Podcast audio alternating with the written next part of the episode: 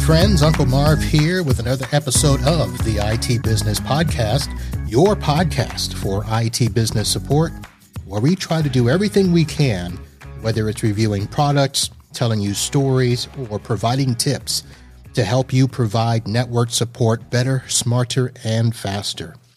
And as I promised, folks, I told you that this year I would be making a much concerted effort to bring on some different people, some different guests, and get some different insights into our IT industry. And we are doing that today. I have with me a new friend of the show, Ian Robinson from Enliven. Ian, how are you? Doing well, Marvin. All Thanks right. Well, thank you for coming on. It was nice to uh, to find you. I think it was about what a month ago that we sounds about right came across each other's paths, and I should probably do this and get this out the way. So I don't know sure. if I knew that you were from St. Louis, Missouri. Mm, yep. And uh, the reason I say that is uh, I was just in St. Louis back in, I think it was May. Uh, my first time there, first time I got to visit the arch, but we were there not for fun or family. It was uh, a, a, funeral that, that we were there for. So it wasn't a really fun trip. And then last night on another podcast, I actually interviewed somebody who's also from St. Louis. So uh, starting to get a little St. Louis vibe working here. Good deal. All right. Well, I hope you enjoyed the arch. I, I did, although the uh, what is it, the trolley elevator thing mm-hmm. wasn't working that day or something, all sold out. I don't know. I don't know. That that place must get pretty busy. Indeed. All right. So, Ian, let's get into your company and tell everybody about you. And uh, just so you know, my listeners mostly are IT professionals, managed service providers. Uh, I do have vendors of the channel that listen, mm-hmm. um, but I don't think any of them have heard of you. So, let's uh, give a little background sure. on you and your company. Yeah.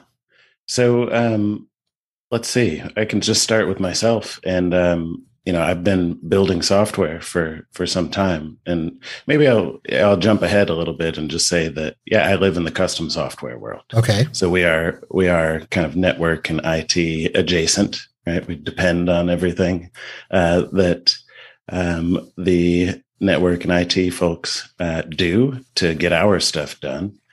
And uh, enliven is about 10 years old now. We celebrated our 10th anniversary this year Congratulations. So kinda, thank you. Yeah. So going back before that, um, let's see, I, I did a computer science degree and um, been building software uh, since you know, maybe the week after I uh, uh, graduated and um, have been largely focused in the .NET world and in the web world and kind of the intersection of those two worlds. So a lot of enterprise software development Okay, when you uh, say web world, what exactly does mm. that mean? Is it were you uh, Azure based or you know apps in the cloud, SaaS, that sort of thing?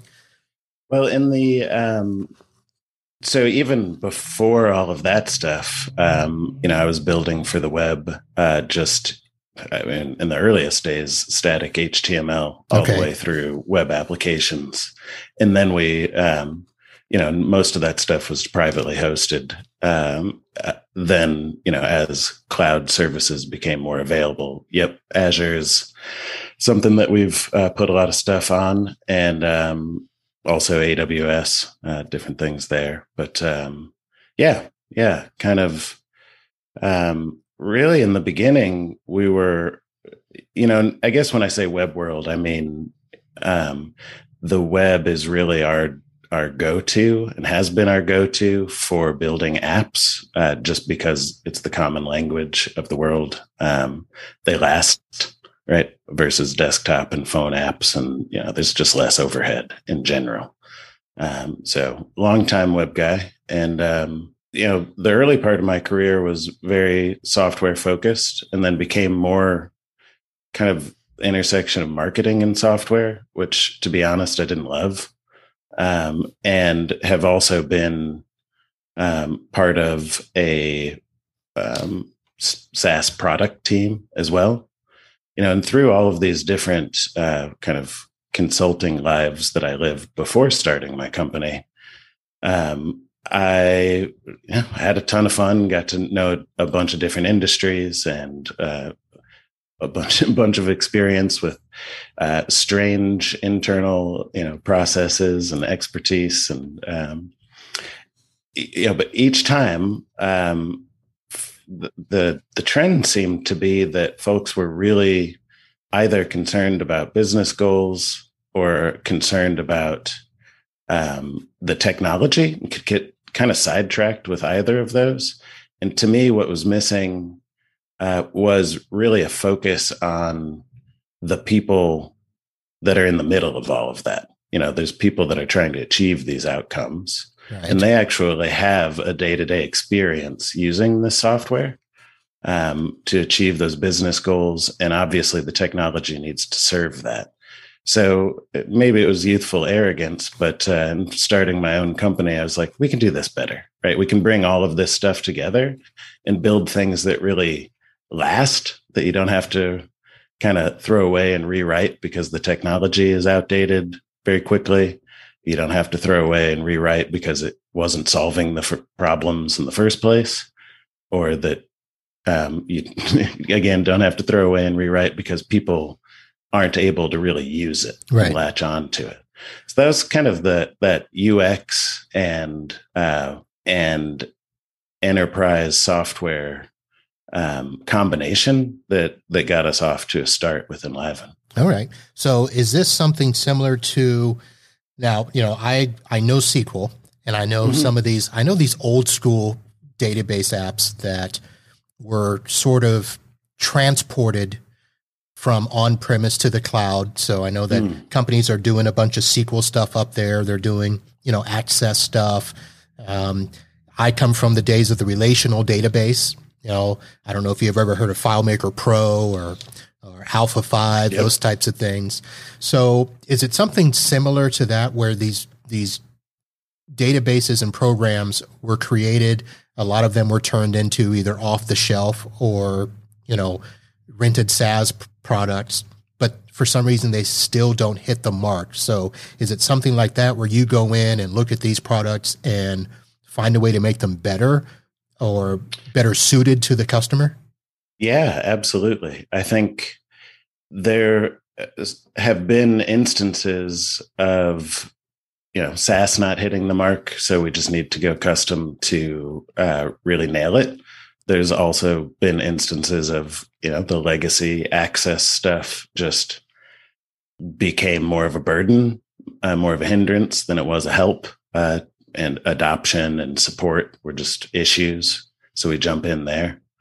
Um, and then a lot of times we're doing kind of new what i'd call new product development but it's always we're always kind of replacing something.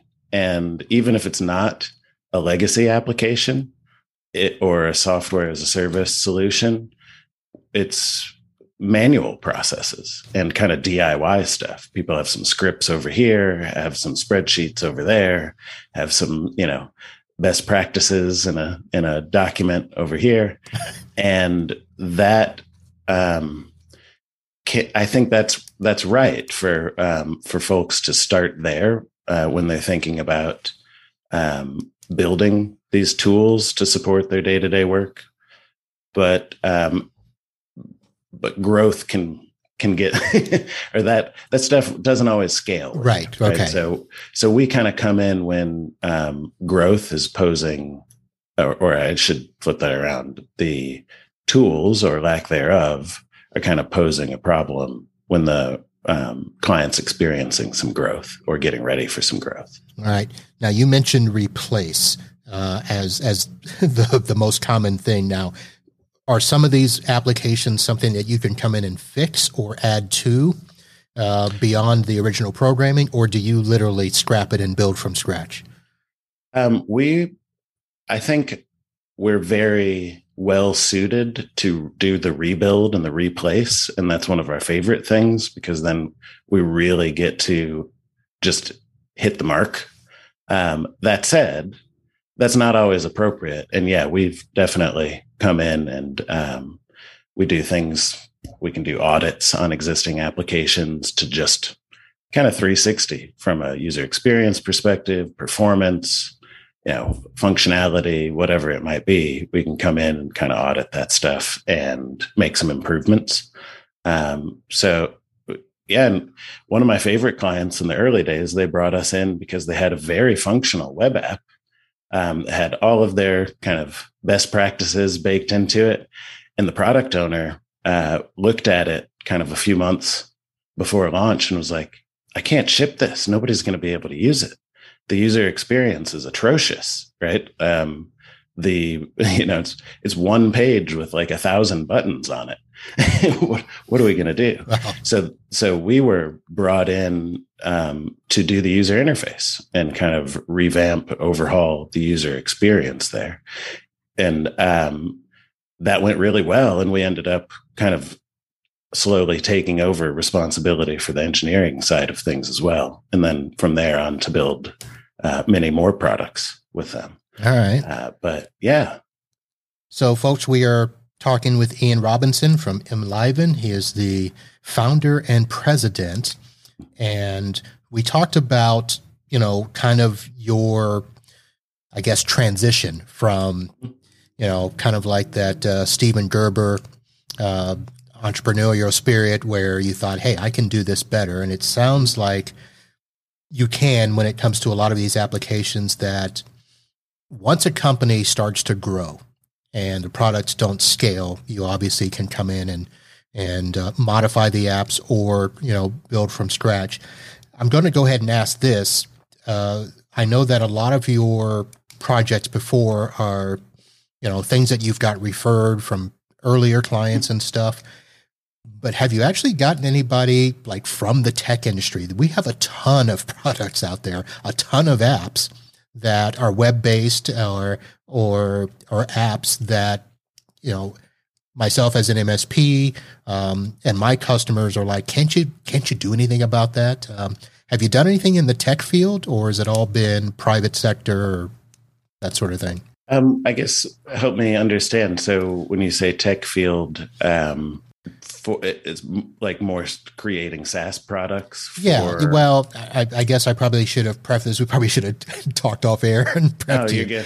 Um, but say the, some of the vendors in our IT space. I don't know mm-hmm. if you mm-hmm. even know who they are, but some of the products that we use for mm-hmm. you know remote management, um, CRMs, PSAs, uh, that sort of thing. We've got some pretty big vendors in our space uh, companies like Datto, Central RMM, ConnectWise. Oh, so you thinking about impl- like have we done implementations of yeah. uh, other software? Yeah, yeah, yeah. That's not our wheelhouse. So okay. we're we're programmers. We're you know product strategy all the way through the development. You know through creative design support. You know we're really a full product team, uh, and you want us on kind of the custom stuff in terms of implementations, um, I think we're probably overkill for that. oh, okay. Because I was thinking I might want to send one of these boys to you and uh, get their stuff yeah. fixed. yeah.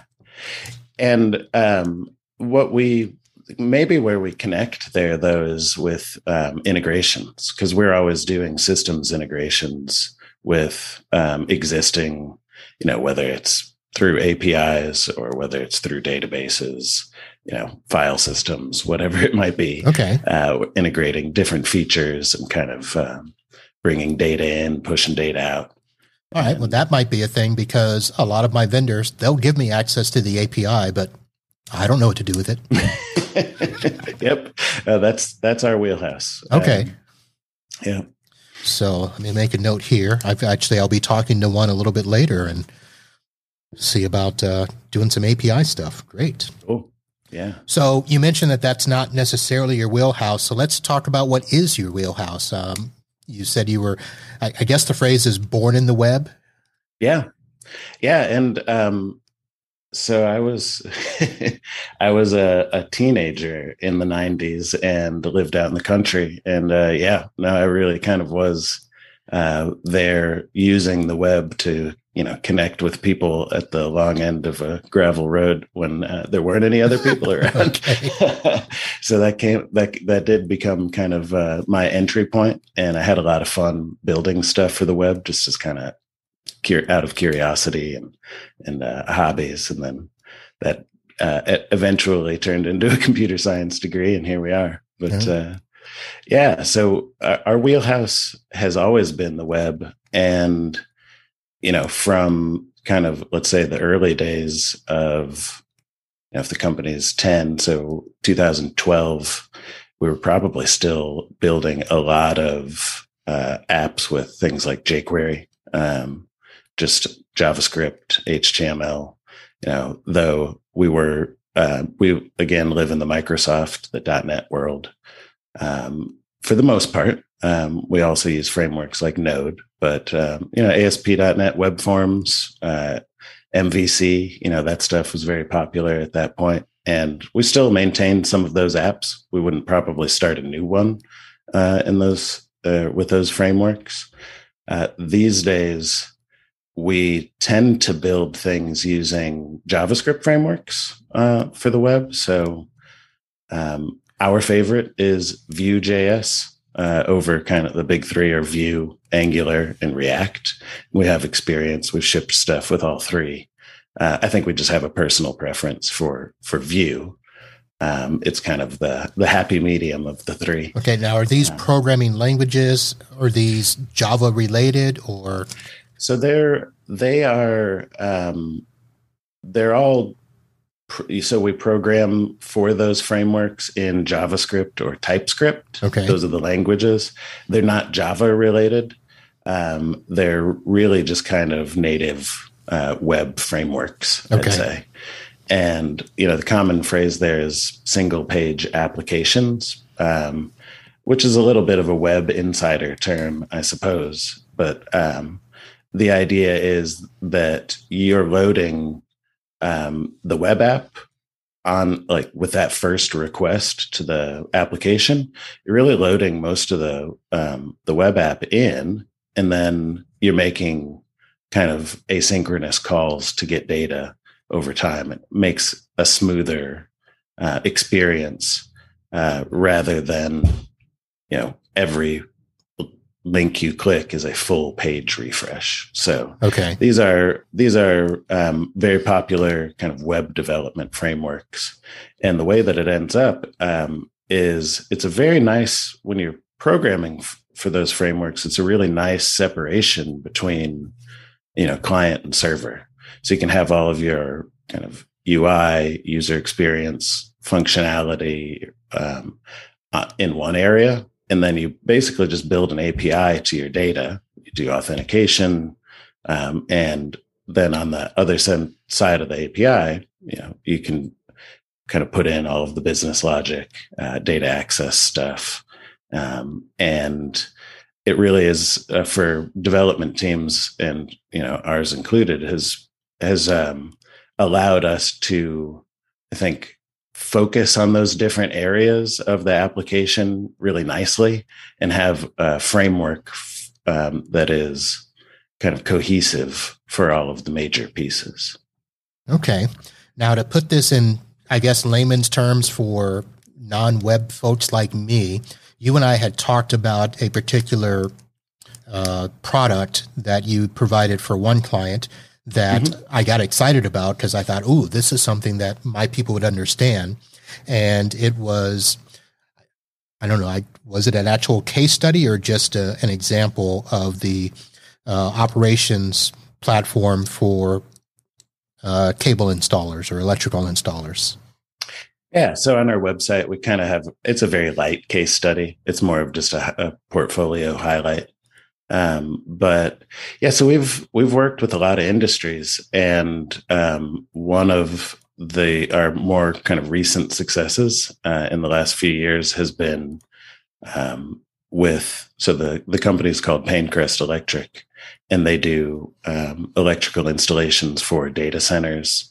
Um, and automotive factories, healthcare facilities. So they're running a lot of cable, cable, conduit, you know, installing equipment, and they've just got um, they they um, brought us in because they had a legacy app that they'd built um, around their process. So it's project management operations, um, and they knew that they had this approach to projects, right? They knew how to organize uh, themselves and to collaborate on it. And they knew they had the process to make these very complicated um, projects um, more predictable and safer so that they are delivering the most value to their clients and you know tackling these projects that other people might run away from because they have the management practices right. that was getting pretty obscured by the legacy system though they had a access database that had been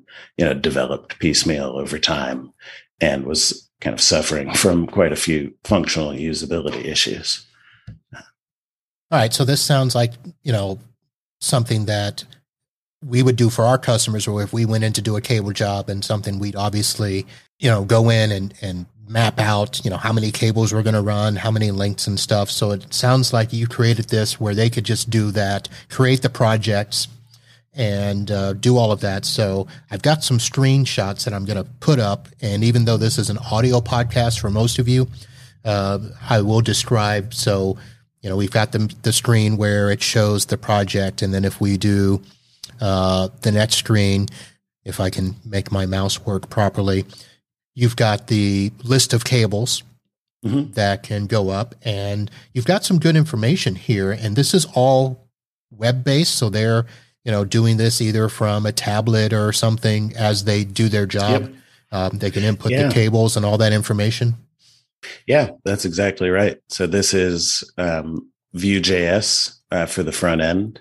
We did kind of custom design uh, for it. So it's custom creative, and uh, we designed kind of all the user experience from scratch for it. And um, then it's you know .NET uh, APIs on the back end, and C sharp, uh, and SQL Server. Okay. So um, and this is privately hosted for them, um, just because that was something they're comfortable with. They already had the uh, infrastructure for that. So we just put it up on their stuff. Um, but yeah, really, it allows them to come in. They create projects and they um, import their cable schedules. And it doesn't just track cable; it tracks um, all of the different commodities.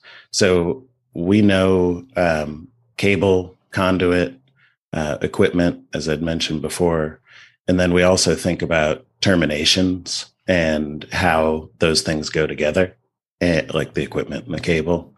And um, from then it also is able to track like what reels we're pulling from, pulling cable from, and the inventory of reels.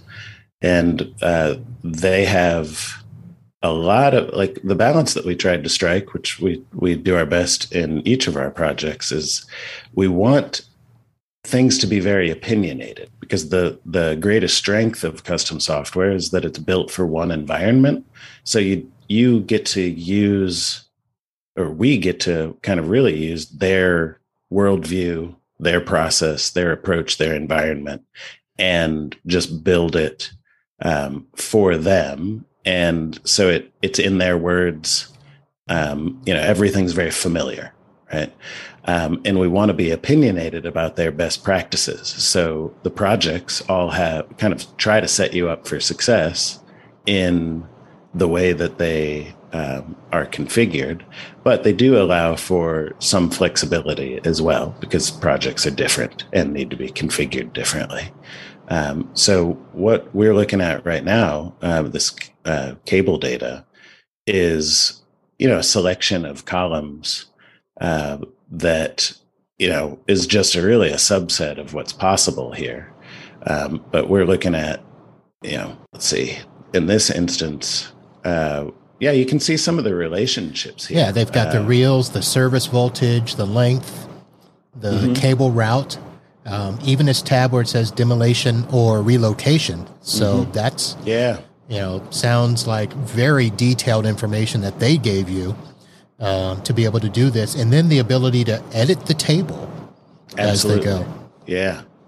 Yeah, so they're really working um, all of this data in here. They will put it into packages, uh, assign it to people, so we integrate with their Active Directory, uh, so we know, uh, and then they we basically pull their employees and, and users into each project and allow them to assign them to a role within that project. And then each of the roles here, like the name of the game is collaboration. So right. you have data, you need to put it to use, and you need to put it to use across this team. So what what we've created here is we like to think about it as the source of truth for their project operations. Right. This is you know, a lot of data comes in and out of here, but if you ever have any questions, this is where you go. Um, Sounds good. And they even have the ability to, you know, keep track of, you know, changes, which is yeah. which happens a lot during cable installation. Oh man, this this was one of our favorite parts because of the one of the big struggles that they had with the previous application was um, was when they wanted to push new data into the system. Well, you have to um, you, it would be nice if you're pushing new data into it because these projects sometimes run for years, not just like a couple months. Right. But the big data center projects are, you know, can be a couple year projects. It's a lot of work to do. So you're pushing data into it over time and you're going to want to know what changes to make and you want to know or what changes you're making. And, and not only that, we, we saw, so they had an issue with, um, you know they'd push data in it wouldn't pass validation but they the app didn't tell them you know what wasn't valid. So they just had to like kind of figure it out. And i don't really know how they did that honestly. They just experiment and push it back in. So this um, this feature will show you exactly what you're about to change. You know what's getting deleted what's getting added um, and down to the row the field and um, and what's getting updated. And um, not only that, but it'll also show you, hey, we're making changes or deleting something that's already been installed. Mm. Like you, you might want to think about that, right? Like it could be right. Sometimes that's right. Sometimes you got to rip it out. Yep. Yep. But um, but what we wanted to do is really provide this opportunity for extra kind of insight around uh, projects to avoid rework. So when we're coming in and looking at this change report, not only are they able to make sure that they're changing what they think they're changing, again, this is the source of truth, so we want confidence is a is a priority.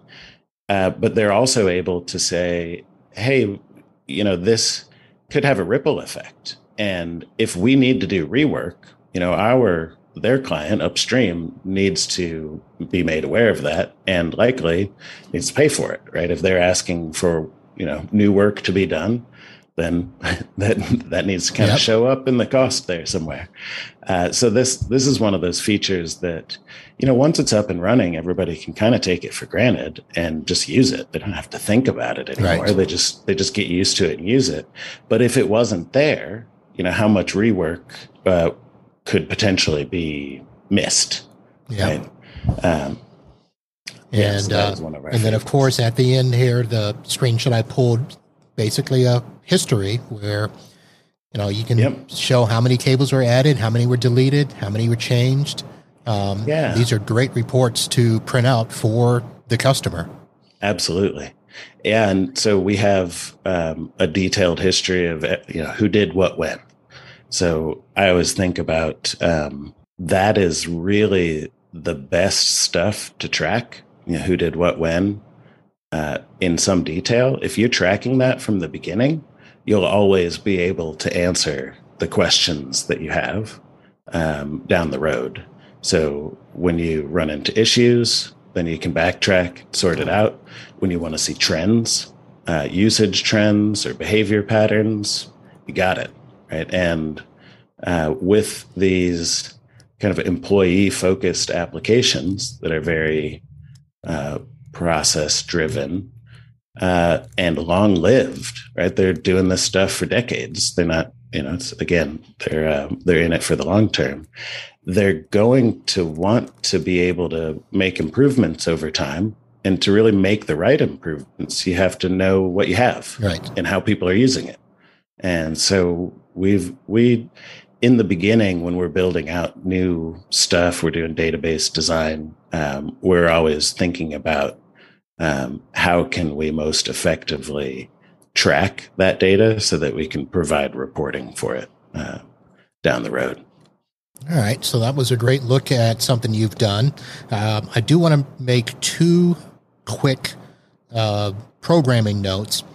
First, uh, most of my listeners know that I don't do any editing of my podcast. And while we were going through there, a big old rainstorm passed over my office. And I'm in the open air studio where I don't have full acoustical control of this room. So there is a huge rainstorm and we can hear the rain coming through the roof. I don't know if that translated to the podcast. If it did, I apologize. Hopefully, I was able to filter it out, but uh, it is what it is, folks. And maybe if you donate some more money, I can I can put some acoustical tile up and do that. Uh, second uh, note is the app that we just showed. This is an app that you did specifically for a customer, So this is mm-hmm. not something that is available for public use. Right. Um, and I know that I asked you, Ooh, maybe you could create something like that and make some money, but uh, mm-hmm. that is uh, not something. So for people, if you email me and ask me, hey, how can I get a hold of that app? You can't. Yep, that's right. Yep. And um, to date, that's really been the case. We um, we our clients have uh, their in-house expertise and they need help with software right they need help operationalizing it and putting tools and platforms in place that really bring that expertise to life uh, at the end of the day they own it and uh, you know we get paid to build it and we love it um, there's nothing really keeping us from building you know things out as uh, software as a service for other people. Uh, that is uh, kind of a, a client relationship that we could theoretically have at this point in our our history though. Uh, that's well maybe that's in the future. All right.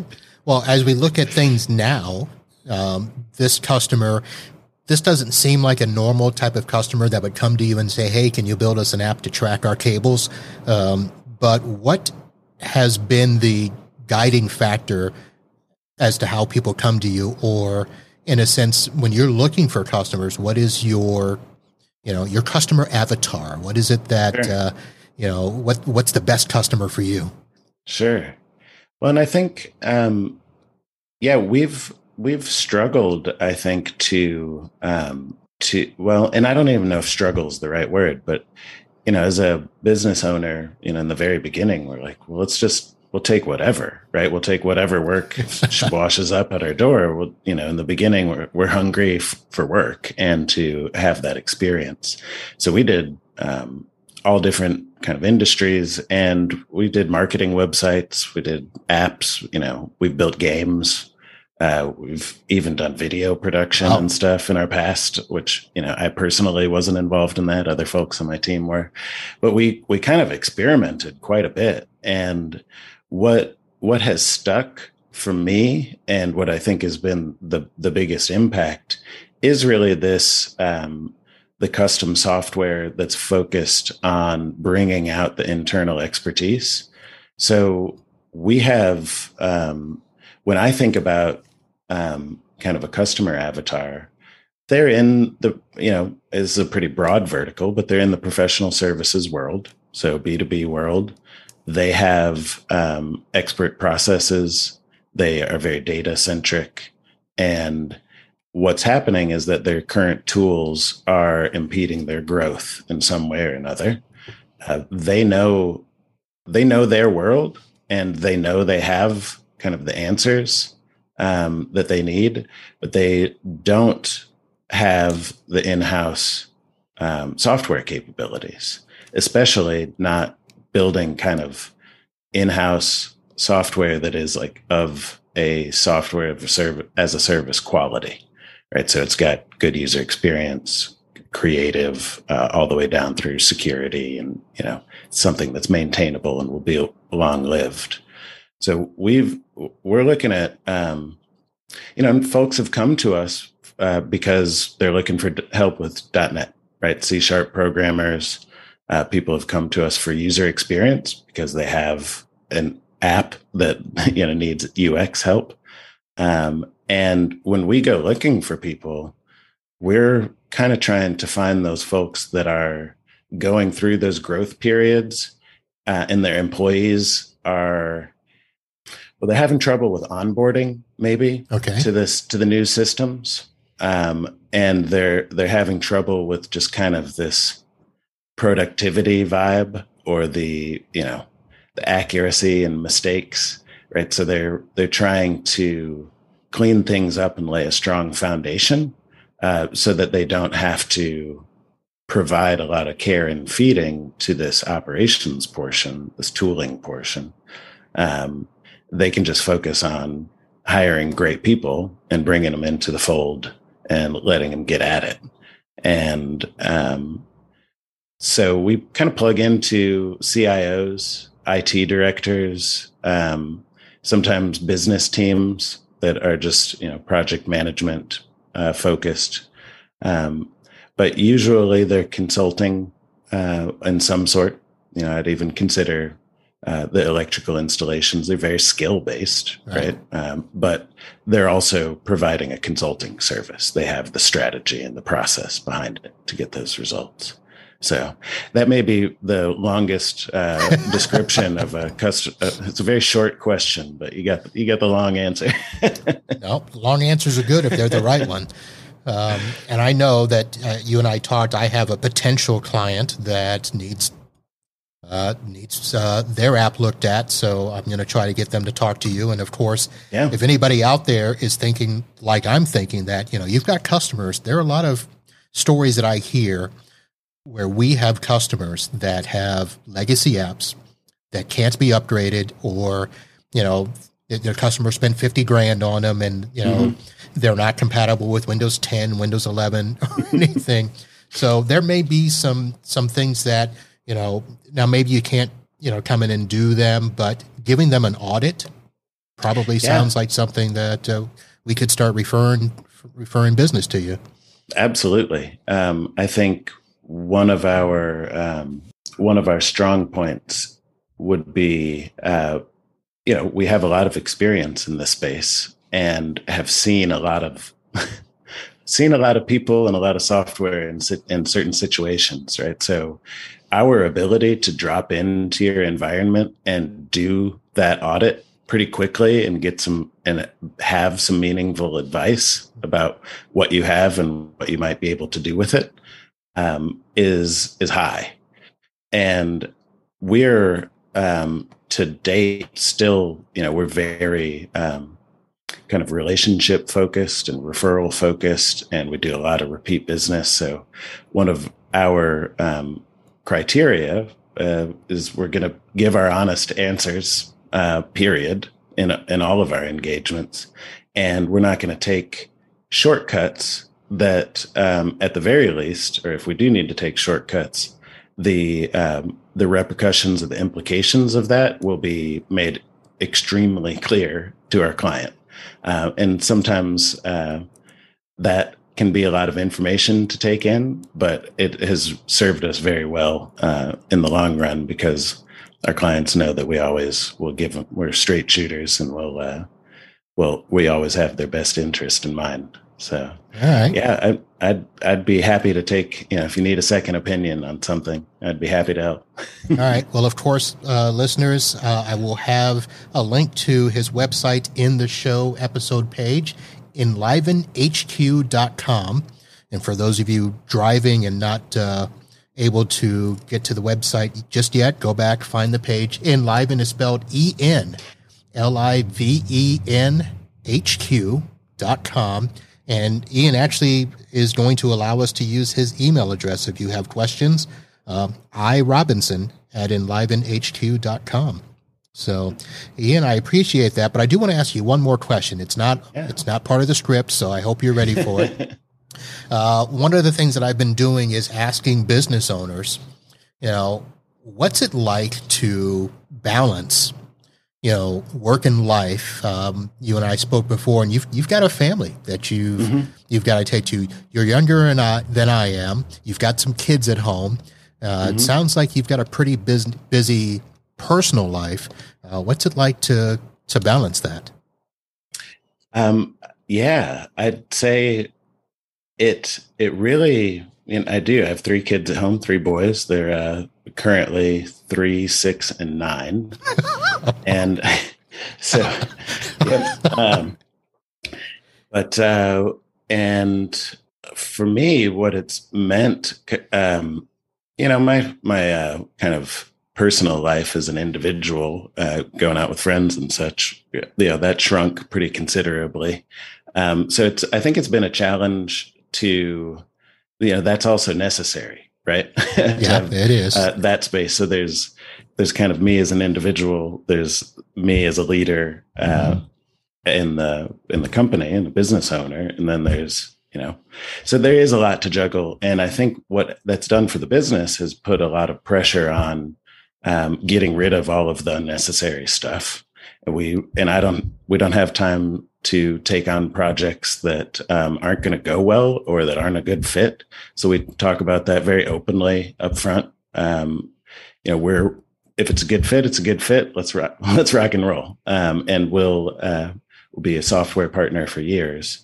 But if it's more speculative or our clients don't really know, or the prospective client doesn't really know what they want, you know, we we are we, i don't have the bandwidth for that right, right? Um, we need to be able to know that we're making a difference there.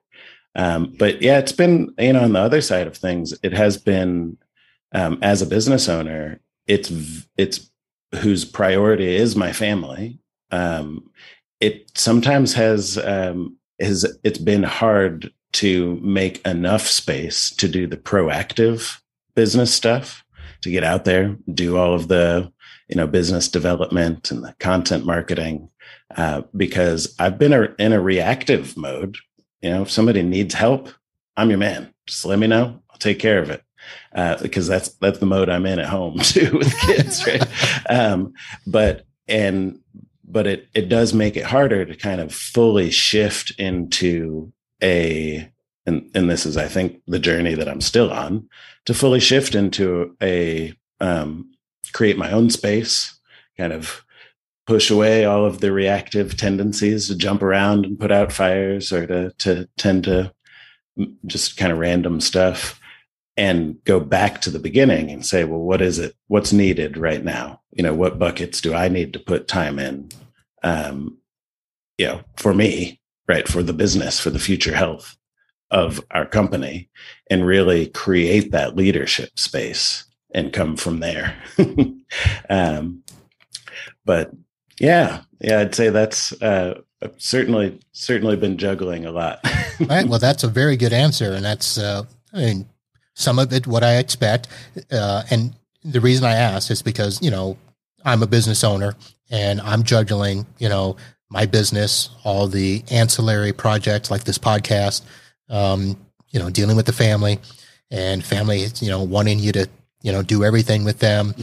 Um, but then focusing on what's important to grow the business. Now, you know, you're coming up on that, you know, you just, you know, celebrating 10 years, which mm-hmm. I remember when I got to 10 years, I was so happy that I made it to 10 years because uh, I wasn't sure sometimes I would make it. And uh, yeah. this is year 25 for me now. So wow. it is Congrats. interesting to hear people's perspectives on, you know, how you grow the business, how do you keep it moving, how do you balance everything? Um, and I can tell you're one of those, you're hands on. It's not like you're just mm-hmm. delegating stuff. Yeah, and that's been a struggle too. I probably should delegate more stuff, but um, you know what? What I've focused on is saying, like, hey, I know um, we're like this. This last ten years, because you know, if you notice, um, my oldest son uh, will be turning 10 this year as well. So basically started having kids and uh, started the business in the same year. Um, but this last 10 years hasn't been, um, it hasn't felt appropriate for me to go after kind of the, the more common or superficial goals of growth. Like I need a big head count. I need this giant revenue. Like, no, we're going to do what we do. We want to um, provide value to our clients, learn on the job, you know, and, and apply our expertise and make a difference. And we need to make money doing that. So we're all happy and healthy, right? We don't have don't have financial worries.